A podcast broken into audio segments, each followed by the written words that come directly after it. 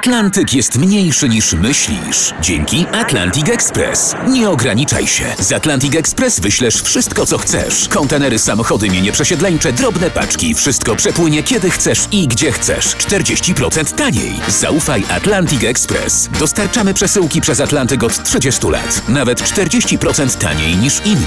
Dzwoń 1 800 775 73 63. Ekspresowo przez Atlantyk. Tylko z Atlantic Express. Stanisława Janickiego.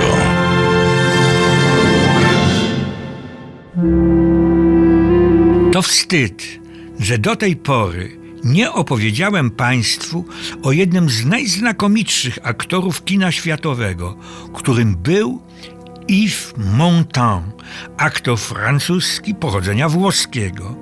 Żeby przybliżyć tę postać, wymienię na początek same tytuły kilku głośnych filmów, w których grał i które Państwo widzieliście lub też o nich słyszeliście. Cena strachu, Czarownice z Salem, Pokochajmy się z Marilyn Monroe. Wojna się skończyła. Ale od początku. Urodził się Yves Montand jako Ivo Livi w 1921 roku we włoskim Monsummano. Jego rodzice byli aktywnymi antyfaszystami. To też kiedy Mussolini doszedł do władzy, cała rodzina wyemigrowała do Francji, konkretnie do Marsylii, gdzie żyli w skrajnej nędzy. Jedenastoletni Iwy musiał porzucić naukę w szkole i zacząć zarabiać na życie. Imał się różnych zawodów. Sprzątał stoły w restauracjach i kawiarniach, był pomocnikiem fryzjera, barmanem, robotnikiem fabrycznym. Mając 18 lat, zaczął w różnych paryskich teatrzykach śpiewać. Zauważono. Przełomem w jego karierze było spotkanie z Edith Piaf, jedną z największych piosenkarek wszechczasów, która zrobiła z niego, to znaczy Yves Montanda, prawdziwą gwiazdę estrady. Co więcej, zapewniła mu również debiut filmowy w jednym z nielicznych filmów, w których sama grała. Gwiazda bez światła na ekranach w 1946 roku. Yves Montand znany był wtedy, do 1953 roku, jako znakomity, coraz popularniejszy piosenkarz. Dopiero rola w rewelacyjnym filmie Cena strachu rozpoczęła jego karierę filmową. Film ten należy do najwybitniejszych dzieł, nie tylko francuskich. Pokrótce. W Wenezueli grupa europejskich emigrantów, życiowych rozbitków, żeby nie powiedzieć nieudaczników, podejmuje się karkołomnego zadania. W kopalni oddalonej o 500 kilometrów wybuchł pożar szybu naftowego. Ugasić go można tylko przy pomocy nitrogliceryny. Czterech mężczyzn podejmuje się tego arcytrudnego, niebezpiecznego zadania. Ich droga wiedzie przez dżunglę i niezamieszkałe tereny. Jednym z tych mężczyzn jest Mario, którego gra Yves Montand.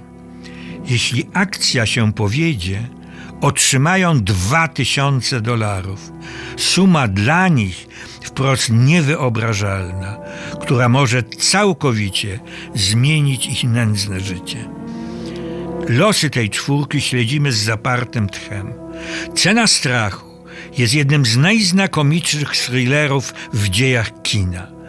Już na początku jazdy bohaterowie filmu i widzowie są świadkami pierwszej tragedii.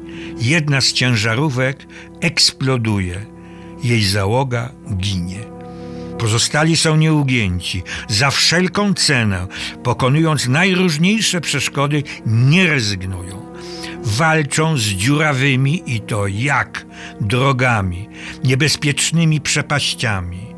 Te można jakoś ominąć, pokonać, ale na słońce, rozgrzewające niemiłosiernie materiał wybuchowy, nie ma żadnej rady. Kolejno giną następni. Na placu boju pozostaje Mario. Przypomnę, jego gra nasz bohater Yves Montand. Ale i on, wracając do domu, ginie w nieszczęśliwym wypadku. I jego marzenia i morderczy wysiłek idą na marne.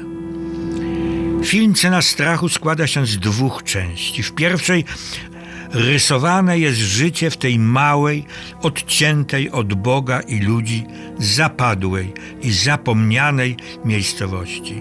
To przygotowuje dramat, który wkrótce nastąpi. W drugiej części przeważają zdarzenia dramatyczne, trzymające widza w napięciu.